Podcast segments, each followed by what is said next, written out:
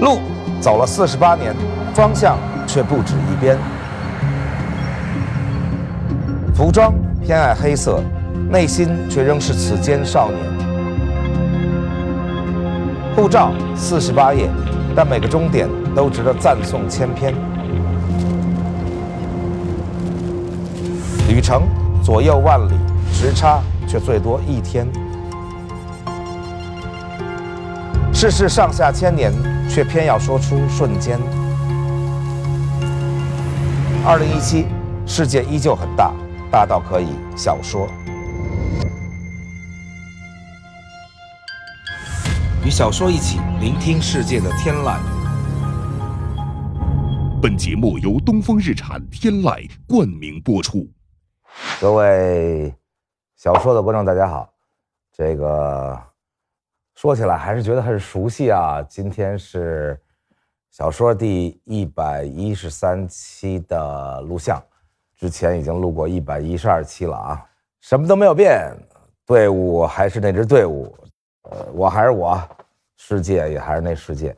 虽然世界变得有一点老，我也跟着这世界老了三年。今年正好是我的。本命年，第四个本命年啊，算下来跟生活已经比划了到第五个回合了，还行，还能继续跟他比划下去，所以咱们这小说就继续比划下去了。之前的事儿咱们就不回述了啊。总而言之，很感恩，经历了那么多，然后各种各样环境的变化啦，各种各样的奋斗啦，各种各样的挣扎啦，最终还是能坐在这跟大家聊天我觉得这件事本身就是胜利。聊什么呢？这个，因为我自己从去年秋天开始，就不是做了阿里巴巴娱乐战略委员会主席，然后主要负责海外的事儿，所以我就常驻海外，所以跟大家汇报一下这仨月发生了什么。当然，主要就是在美国发生的事儿，所以主要先聊聊美国的事儿。先说这个高兴的事儿，最高兴的事儿就是大家在微博上不停的提醒我，我看到很多人在微博说：“哎呀，颁奖季来了啊，这个没有高松在那儿嘚吧，煤炭在那儿预测等等。”当然了，我在微博上预测了一下，结果发现很不好，这风水很不好。以往咱们在这个节目里预测的奥斯卡呀、什么格莱美了，这个那个，基本上都百发百中。这次说换一地儿预测，结果大失败。预测完了以后，奥斯卡我预测了十四项，结果错了五项啊，创下这个预测以来最差的一次。后来我说退出预测界，重新回归微胖界。说到微胖界，跟大家说一句啊，大家还是要多锻炼、多减肥。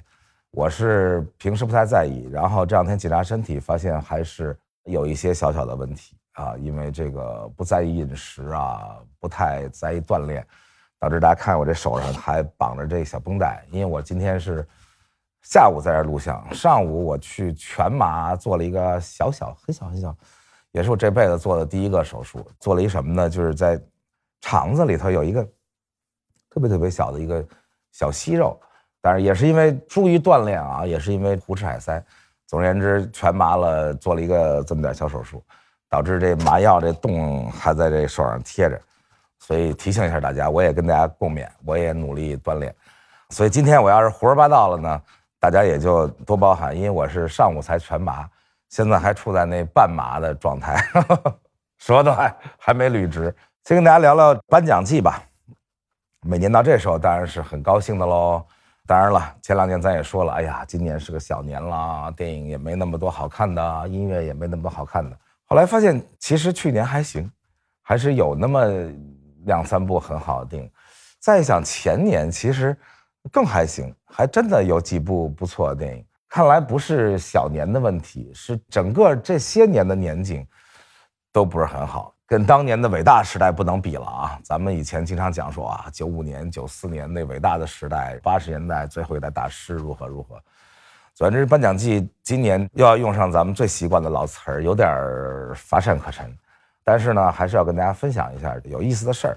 先说说这个最高兴的吧，就是每年颁奖季的最高潮，就是颁出来的那个超级碗。当然了，其实它不算在这个颁奖季里啊。颁奖季总的来说是讲这个好莱坞。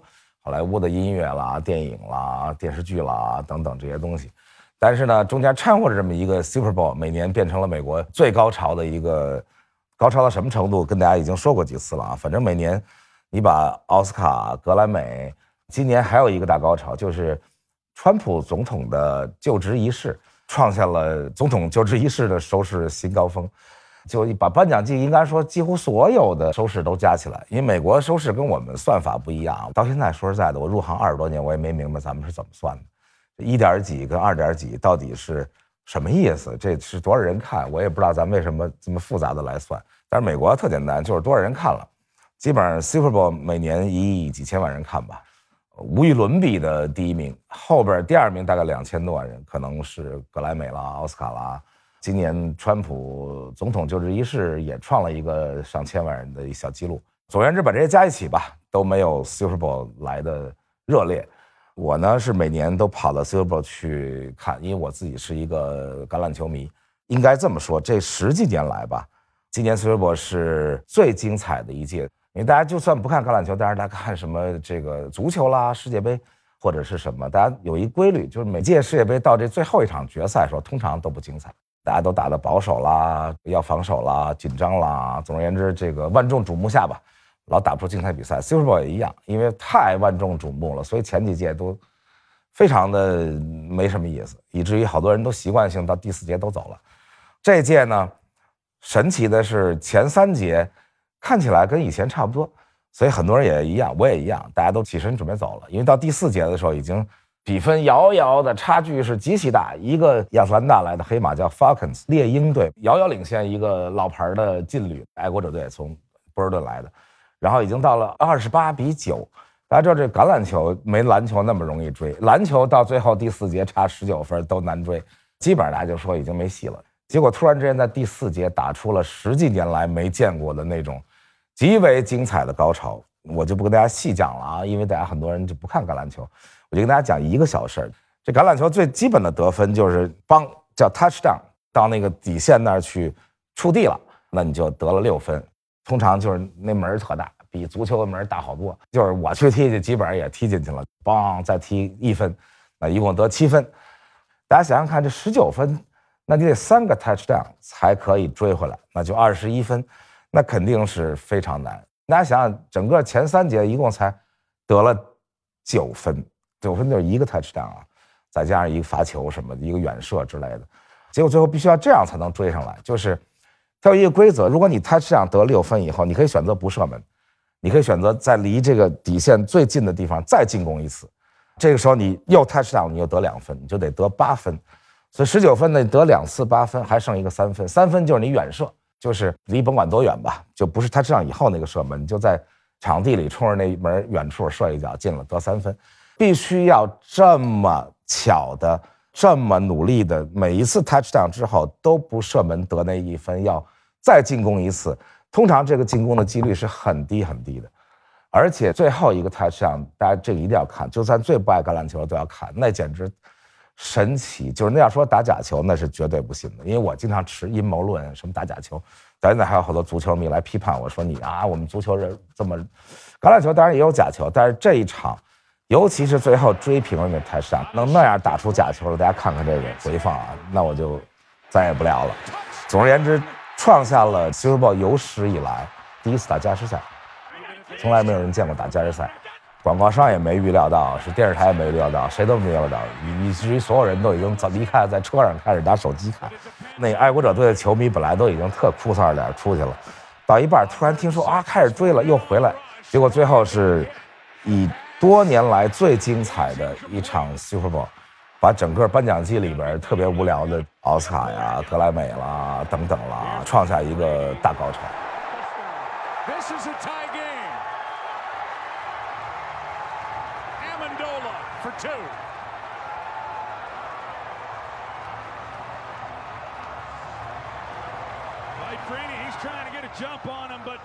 那天晚上整个。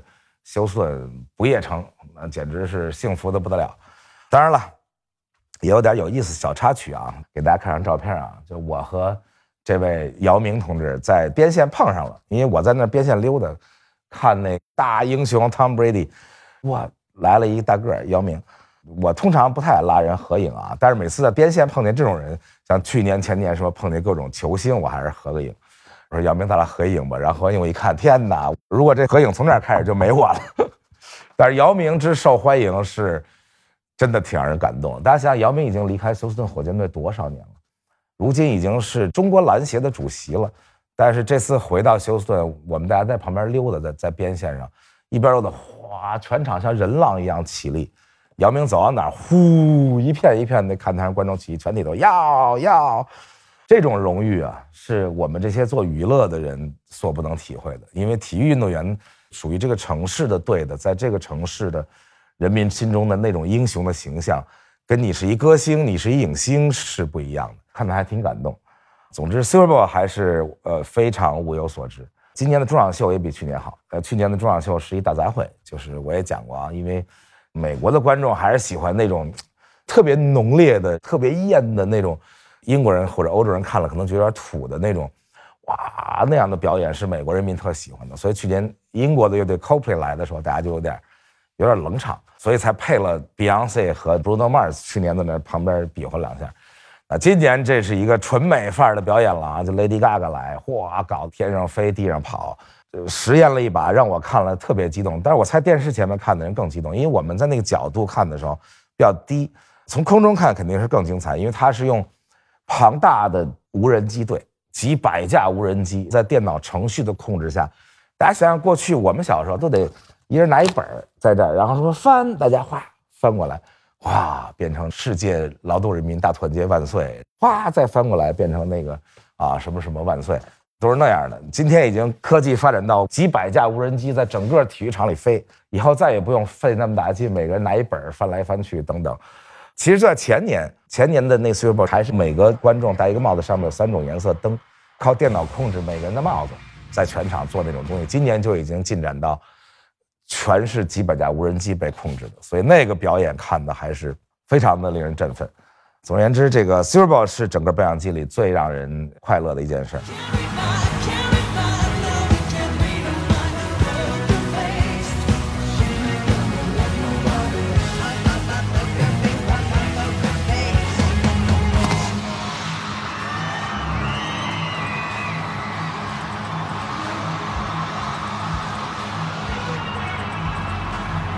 然后就是说是格莱美呗，今年的格莱美，我觉得让我比较感动的、最精彩的是这个肚子已经这么大的 Beyonce，这个让人太震撼了。当然了，人家那体格跟咱华人也不一样嘛。通常咱们华人，哎呦怀孕了赶紧那个保胎，然后那个别动啊，躺好喽，然后还得喝老母鸡什么之类的。总而言之，就是人家那好，上去还跳舞。